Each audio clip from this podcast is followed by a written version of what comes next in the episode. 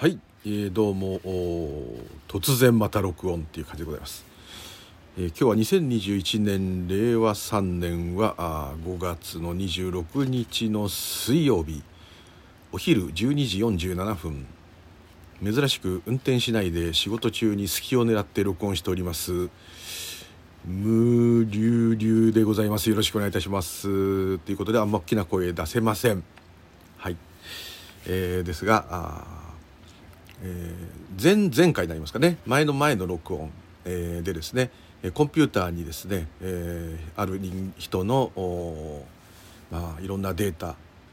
まあ、意識というベースフラットなベースを作ったあコンピューターに、えー、自分のデータを全部入れたら入れてその入れたデータのコンピューター内の私もう一人の私が、えーまあ、独立して、えー、コンピューターの中で生きていくっていう感じですよね、えそういう状態ちょっと映画とかでもありますけどもこういう状態にした時に意識は2つなのか。その人のコピーを入れてるにもかかわらず2つ意識があるのか。それともただコピーなのかとかですね。えそういう動画がございましてですね。それをご覧になられた方からのご質問ご意見と,、えー、ということだったんですけどもこれがですね不老不死ですね。不老不死。不死鳥とかと同じですね。不老不死。人の意識を機械の中で生かす。人の意識を機械の中で生かすと。こういう YouTube の動画があるんですね、えー、番組を録画したものかと思うんですがこれが、えー、東大の先生がそういう実験をしようとして、えー、まだ完全じゃないともちろんあれなんですけども、えー、でいろいろ見ていくといろんな学者がこの実験していますね。でまたしようとしていますねいろんな仮説を立てていますし茂木茂木健さんもこの関係、えー、絡んでいるようですね。はい、ただ茂木健さんはあの、まあ、禅をやってたせいもありますけども意識は一つしかないということを言ってらっしゃったので、えー、この研究をする先生の中でもですね、まあ、なんとなく本質的なことが分かっていて、まあ、茂木さんが本当に分かっているかそこはまあ置いといてですね。分かっていての上でのまあ、一つのいろんなあ科学の発展人類の発展のための実験として捉えているのかあまさにこの私をですね永続的に生かす一つの方法を見つけようとしているのか、まあ、そういう点でもいろいろこう違うのかなと。または人類がこう滅亡していいくようなことがあっても、まあ、データがあればですねまたデータで生きてるわけですから、えー、いろんなことがまたつなげられるかもしれない、まあ、いろんな DNA を残すとかそういうのとちょっと近いとも言えますしえー、人間のね、えー、銀河鉄道999でもそうですけど、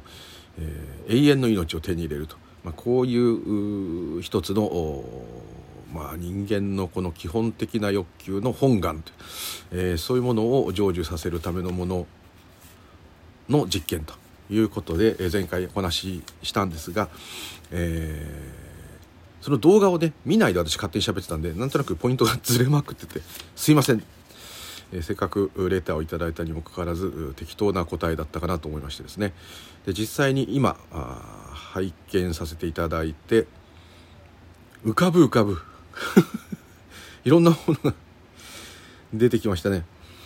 えー、でそのレターいただいた方もですねこれが素晴らしくて最高だって言ってるわけではなくてですねちょっと iPhone が止まっちゃったんで大丈夫かな?ちょっと触っちゃう。あ大丈夫。あのーどうもこういう科学的実験のこういうものは仏教のいろいろ言ってきたところを科学的に解明してるようなところもあるようなところもあるんだけどもなぜかこの仏教はまあ宗教だってあるんですけどもこう救いとかですねあとはまあ慈悲、ね、こういうものが感じられない、まあ、普通の感覚で言えば愛を感じられないと愛情と言っても、えー、そういうご意見も頂いているのでこれは非常に個人的にはまあありがたい意見というか素晴らしいと。いうふうに思いました。でこの実験の番組の中ではですねこのこういう実験をしているよっていう東大の先生に対していろんな人、えー、知識のある方たちがいろんな意見をしていて、えー、でもこう聞いていく中でですね、えー、鋭い質問してる方もいっぱいいらっしゃるんですけども、えー、そのコピーされた人は幸せなのかとかですねあと美空ひばりさん美空ひば美空ひばりさんもあの 3D の映像として蘇らせて、えー、じあの流したテレビドキュメンタリーありましたね。であれもそうなんですけどもあれは私のかみさんがですねちょっとそういう地方新聞の記者やってましてですね、えー、記者というかそういうところに記事を売る記者ですね。ですので、えー、取材に直接行っていたので、えー、いろいろ言っていましたのもありますけれどもうん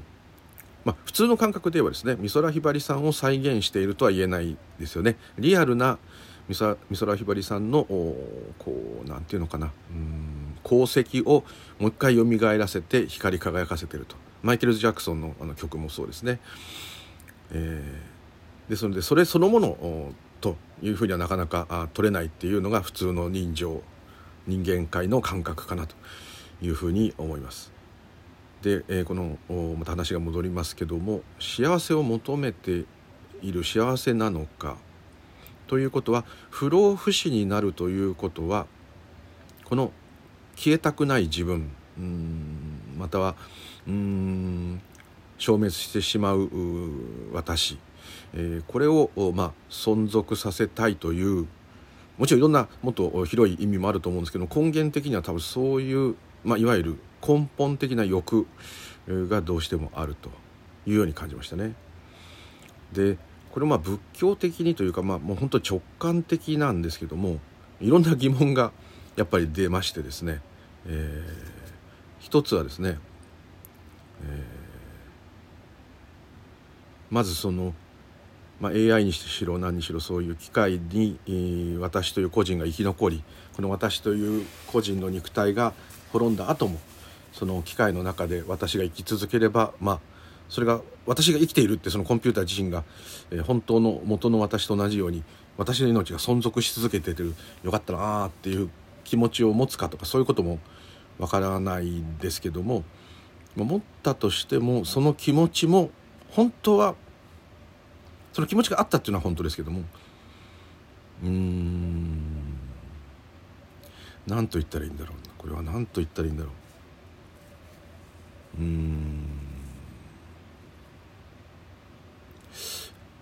うん死ねないっていうよりはうんもともとそれ自体が本当ではないものがただ続いていると。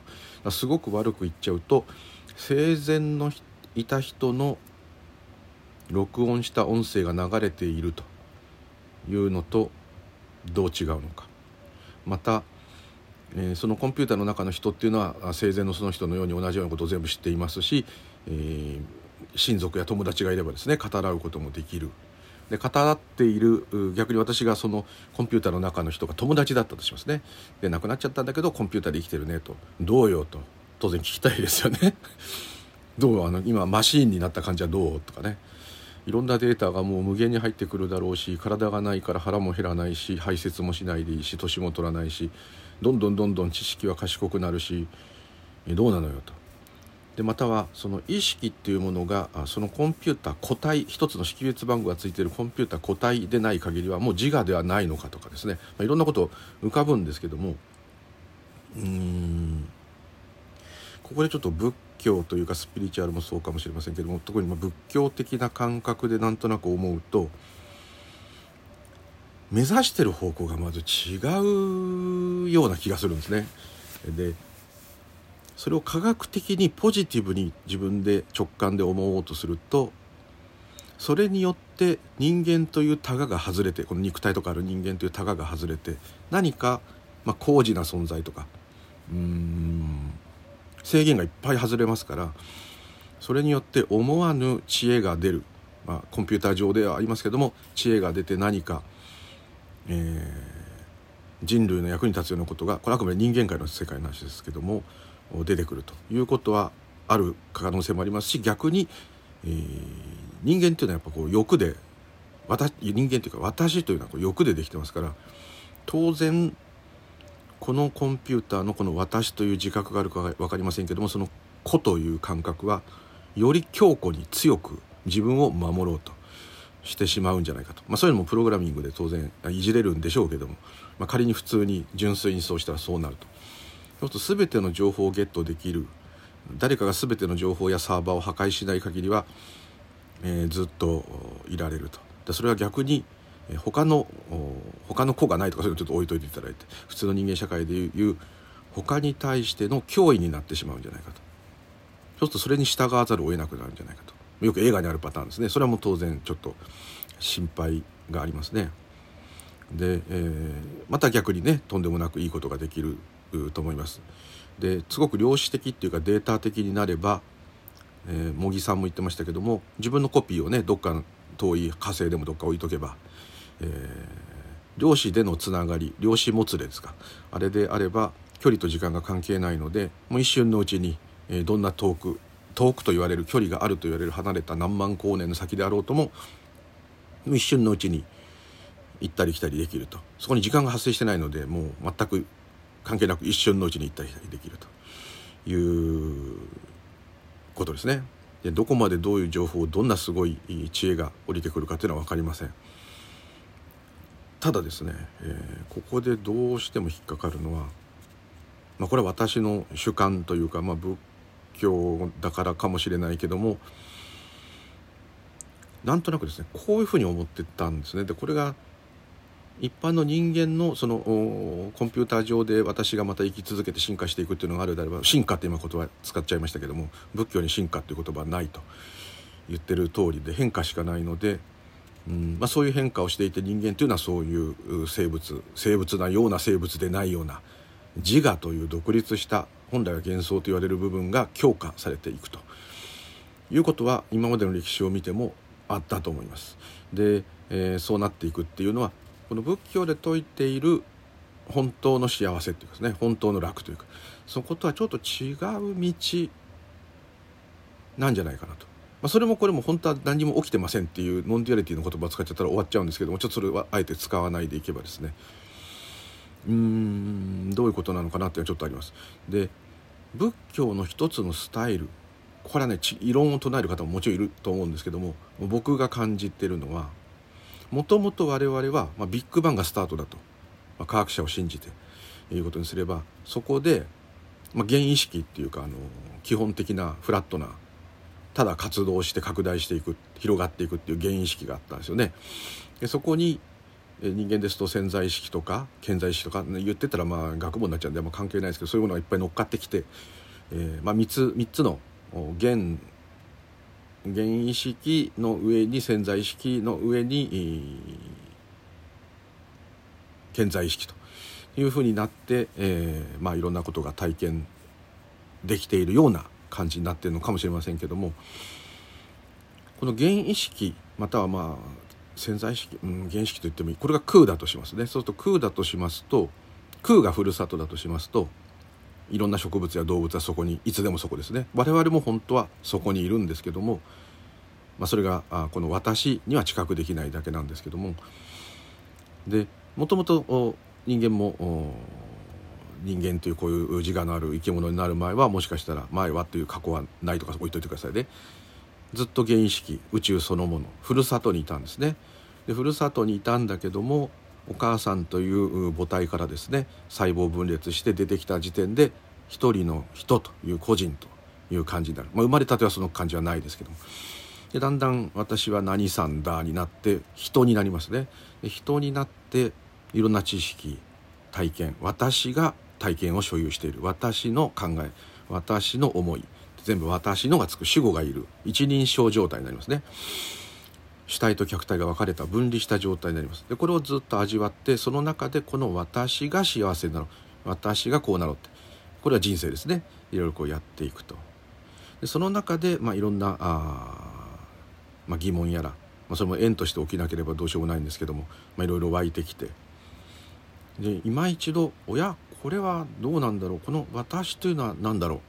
一体この世界は何だろう。ってこうなりますね。でそこからもう一回いろいろしてまあ、その過程はいろいろ人によって違いますけどもまたそのビッグバンというか原意識というか、まあ、あるがままという言い方はうん自我もあるがままなので、え全部あるがままなんですけども、え大元のまたふるさとへ帰っていくとこれがまあ涅槃というふうにちょっと思うんですね。で次元が上昇するとかいろんな言い方あるんですけどもそこちょっと詳しく分かりませんけども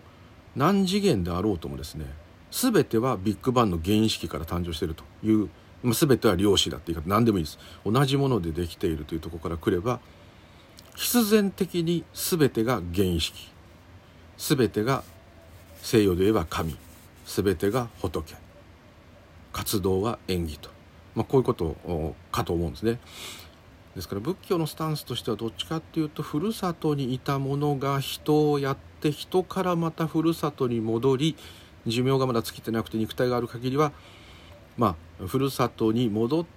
ていて自分はふるさとそのものだったっていうことが分かったまま、まあ、余生を生きると、まあ、それが本当に生きるっていうことだよく仏教で言いますけども。それを目指してると。これをこの実験している先生たちから見たらこれはあんたの言ってることは人間が退化してると。要するにまた原子に戻っちゃうってことですから。なんとなくですね。そこでね変な劣等感が湧いて。あれ俺はなんか違うこと言っちゃってるのかな。もしかしてみんなをこうね、えー、悪い方向っていうか退化させてんじゃないのなんていうね、えー、ことが浮かぶぐらいですね。やっぱり意外とそういう新しいものというかもともと電気機械も好きですからそういう実験とか理系じゃないんですけども好きなんで、えーまあ、哲学でも何でもそうですけどそれは詳しくないですけどね、えー、面白いなと素直にやっぱり思ってしまうんですね。ですけどもやっぱりふるさとから人で私はこうこうこうでこういうことだったのかって言ってなんだもうふるさとじゃんでも私はやっていかないからこの現象の夢の世界をやっていくと。で自分がふるさとだってことは全てがふるさとなんだから全てのものに対して生きとし生けるもの生きとし生けないものも全てに対してまあなかなかそういう立派な人間になれないですけどもなんかこう愛着この執着愛は執着なんだけどそれとまたちょっと違うまあ、同胞なんだ。全部同志なんだ。一緒に演技してるんだと。でまさに本当にこの五感で自覚できるものっていうのはまあすごく優しい言い方で言えば友達なんだ。嫌なやつもいいやつも。嫌な機械もいい機械も。美味しいご飯もまずいご飯も。自分が濡れて寒くなる雨も暑すぎる太陽も。そういうマイナスなものも含めてまあそれ辛いのは辛いんですよ。それは変わんないですけども。みんなやっぱり一つじゃないかと。だから全部神で全部仏だっていうのはそのことだろうと。よく言いますよね。全てが仏なんだと。探す必要はないと。仏じゃないものなんてないんだと。よく仏教で言いますけどもそれはその通り。万法に称せられてますよね。そういうふうにちょっと感じてうんこの道がちょっと違うんじゃないかと。ただこれも究極的に言えば東大の先生がそういう実験をして人間がもしそういう方向に進むってことがあればそれはそういう縁起なんでそれがいい悪いは別にそこにも出てきませんのでですねあくまで私が言ってるのは自分がちょっとなんか違うなと感じるっていうこう比較による差異が生まれてるだけですのでこれはまあこれも真実ではもちろんないんですけどもねあくまで自分のこう感覚で言ってるだけなんですね。うん、ですのでそれもまあ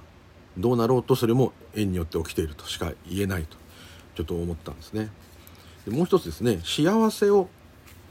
になるために、そういうふうにする。うんコンピューターの中の人は幸せなんだろうかとかねいろんな話が出るんですけども。幸せになろうっていうのが根源。それは一見綺麗に聞こえるけど死にたくないっていうのが絶対出てきてると思う。でこれはもう全ての生き物あ、ね、いつも言いますけどアメーバでさえですね、えー、顕微鏡で覗いてる時に変な液体とか変なの入れるとみんなわーっと逃げますよね、まあ、あれも本能なんでしょうがないんですけども。そこを永続させようとしてるんであればそれはちょっとまああくまで私の主観です。これは冒険してしゃべる感じですけどもそれはやはり一切皆苦のこの世の苦しみの象徴。つまり自分が何かになろう自分を続けていこうこうなろう幸せにならねばならない。これをやめることが本当の楽。あそれは自暴自棄になるっていうんではなくてですね。まあ、ここ聞いてらっしゃる方は分かってくださると思うんですけども。もうただ縁に沿って生活していく。それがある意味これを引き受ける。それがある意味うん宇宙そのものになる。宇宙つっても狭い表現なんですけど。で周りをちょっと見たら全部そうなんですよね。植物だけじゃないですよ。花はただ咲いてですね、えー、ただ虫を呼んだり風を呼んで風を呼んでないかもしれないけど、まあ、その縁起に従ってただ咲くただ育つ。ね。人間だけがそうじゃなくてあれこれやれると。でもこれを研究してる人たちは自由意志は本当はないっていう研究してるのにもつながってる方たちですからね。そうなっちゃったらああ人間は花だったんだと。じゃあ花のように生きればいいんだと。そこは分かってねやってらっしゃるかどうかはちょっと分かりませんけども。そこに多分ふるさとの安らぎと魅力を多分みんな知っている。だってそれなんですから。でそれがどっかからうずいてくる。でそれはどこかな？それはどこかなってやるのが幸せ探し。ふるさとどこかな？ふるさとどこかな？そうだ。すごい家に住めばふるさとに帰れるかもしれない。すごい幸せな家庭を築けば、えー、ふるさとに帰れるかもしれない。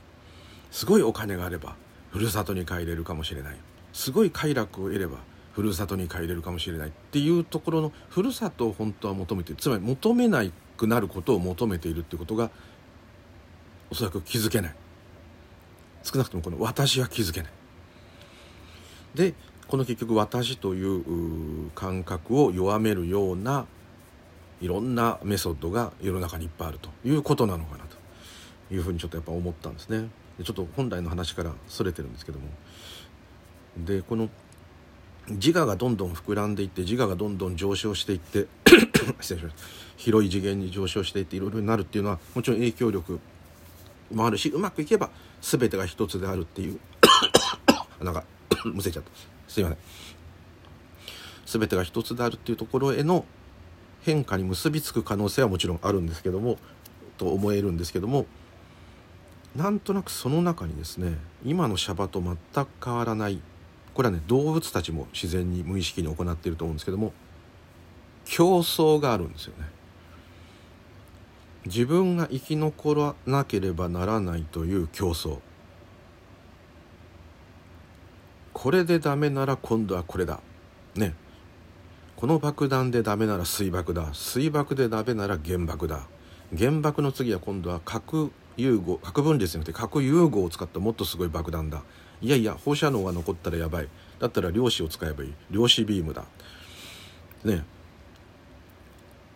でもしかしたらこの量子を使ってですねワープできたりしたら他の惑星を乗っ取ってここはアメリカだ日本だ中国だってなるかもしれませんね。分かりませんけど。コンピューターの中同士でも争うかもしれませんね。でそうなっていくっていうことは必ずこの生き残りゲームの競争にの変化であるんであればですね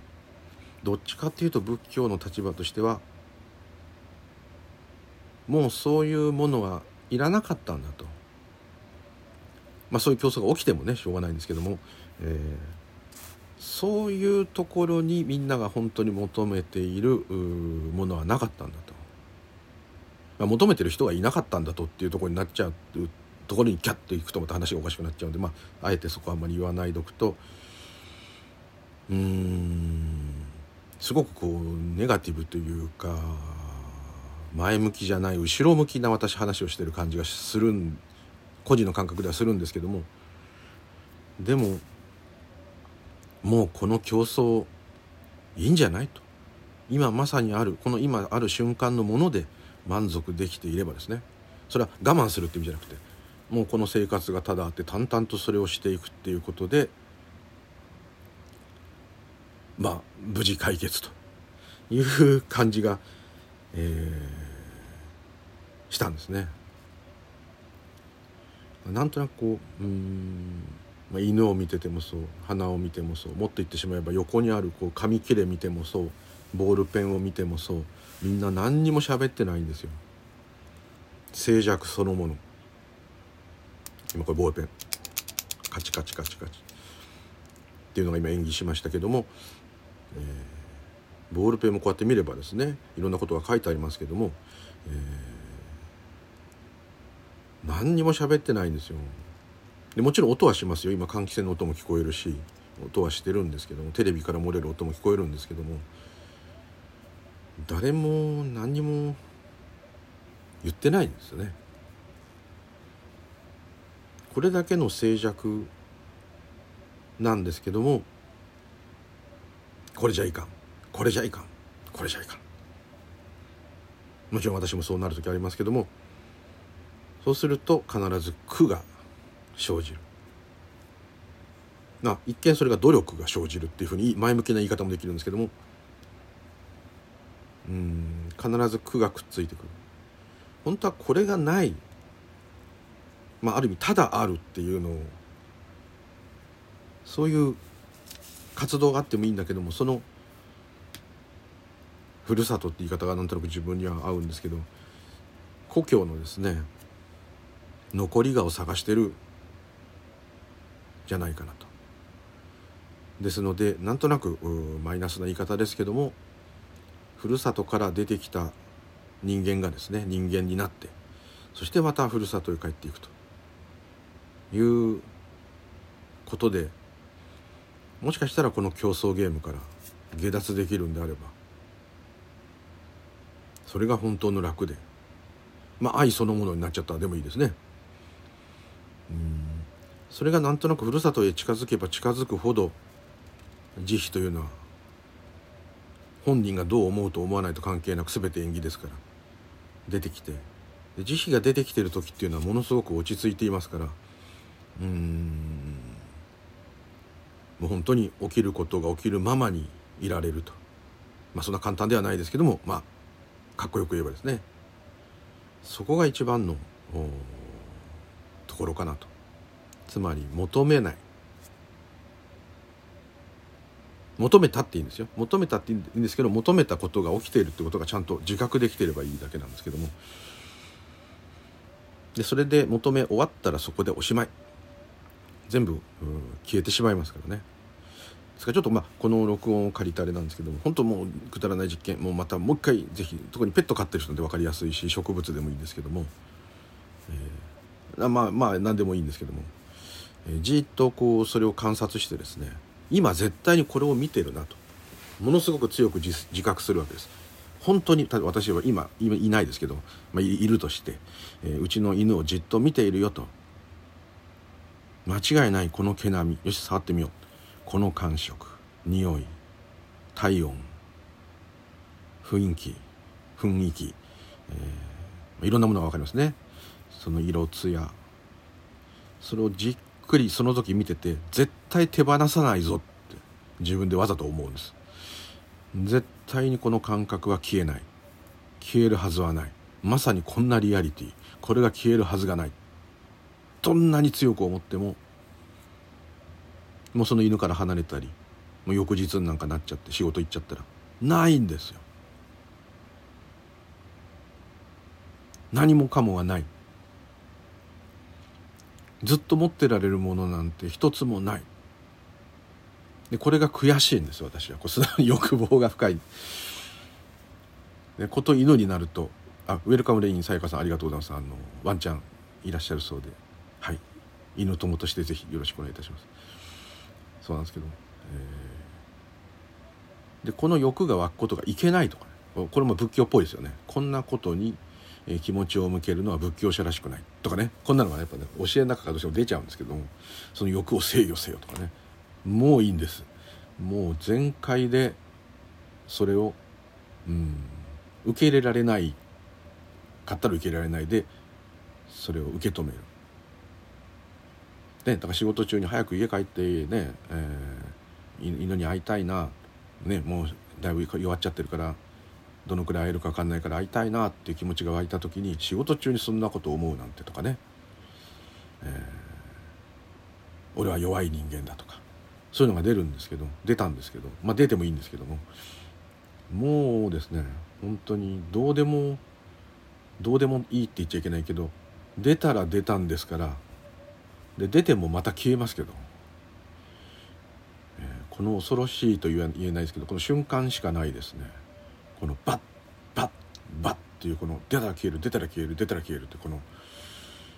結局何にも取っとけないんですよ。でも取っとこうとするのがこの生存欲の根本から来てると思うんです。要するに自分が苦しんではならないっていう。自分が苦しむってことは自分の死に直結すると。やっぱ防衛本能が出るんですね。それからなんとなくこの私っていうのをずっと生かしていきたいっていう感じですか。らなんとなくあの番組の中では意識をもう一つ持たせるって言い方。もちろんコンピューター上そういう完全なフラットなところにデータを入れてその意識自分のそういう自分が何をしてるかっていうのが分かっているっていう状況をコンピューター上作る、まあ、すごいこと技術だと思うんですけど作るっていう設定だと思うんですけども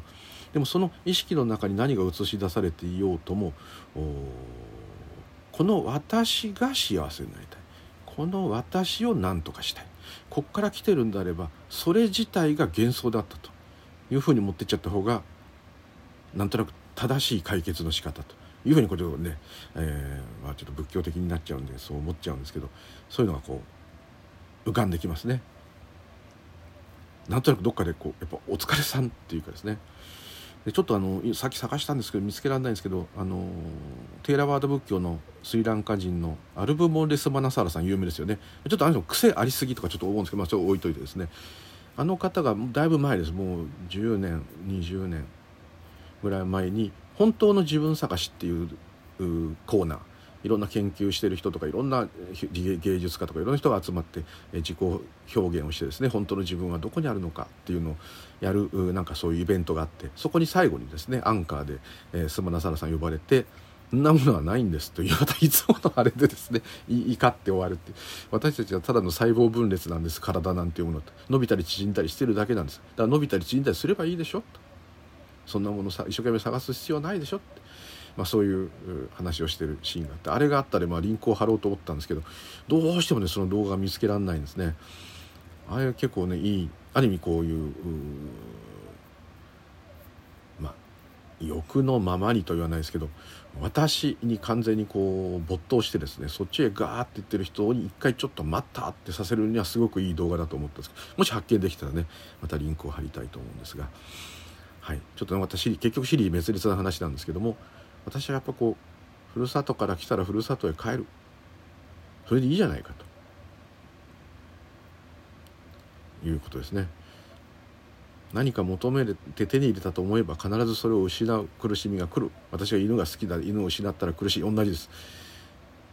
で犬があかわいそうなんじゃありません。犬がかわいそうな状態なのを見る私がそれが嫌なんです。そそういうのは苦です。ですからこの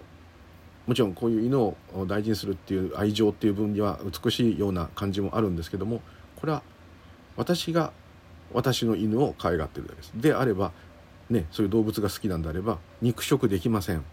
それから、えー、もう道も歩けません。なんか踏んじゃうかもしれないし。ですね。ですから全部エゴなんですね。それをはっきり分かった上で、えー、分かってればいいってわけじゃないんですよ。分かってればいいってわけじゃないんですけど、えーそれは分かってるつもりなんです。だやっぱり苦だよねというところにならばふるさとへそろそろ帰ってもいいんじゃないのっていう本当はそこを求めてませんか？ちょっと立ち止まってくださいっていう感じの謎の録音でございました。はい、というところでなんか全然いい、まあ、結局聞いたのに、動画を拝見させていただいたのにすいません中村さんこの程度です あ中村さんというすごい奇特な方があのレターいただいてまたウェルカムレインさんからもまたご意見いただいて、えー、非常にありがとうございました。はい、というところで、えー、もっとネタくださいというところで失礼いたします。ムリュウリュウでございました。ありがとうございました。失礼いたします。毎度粗末です。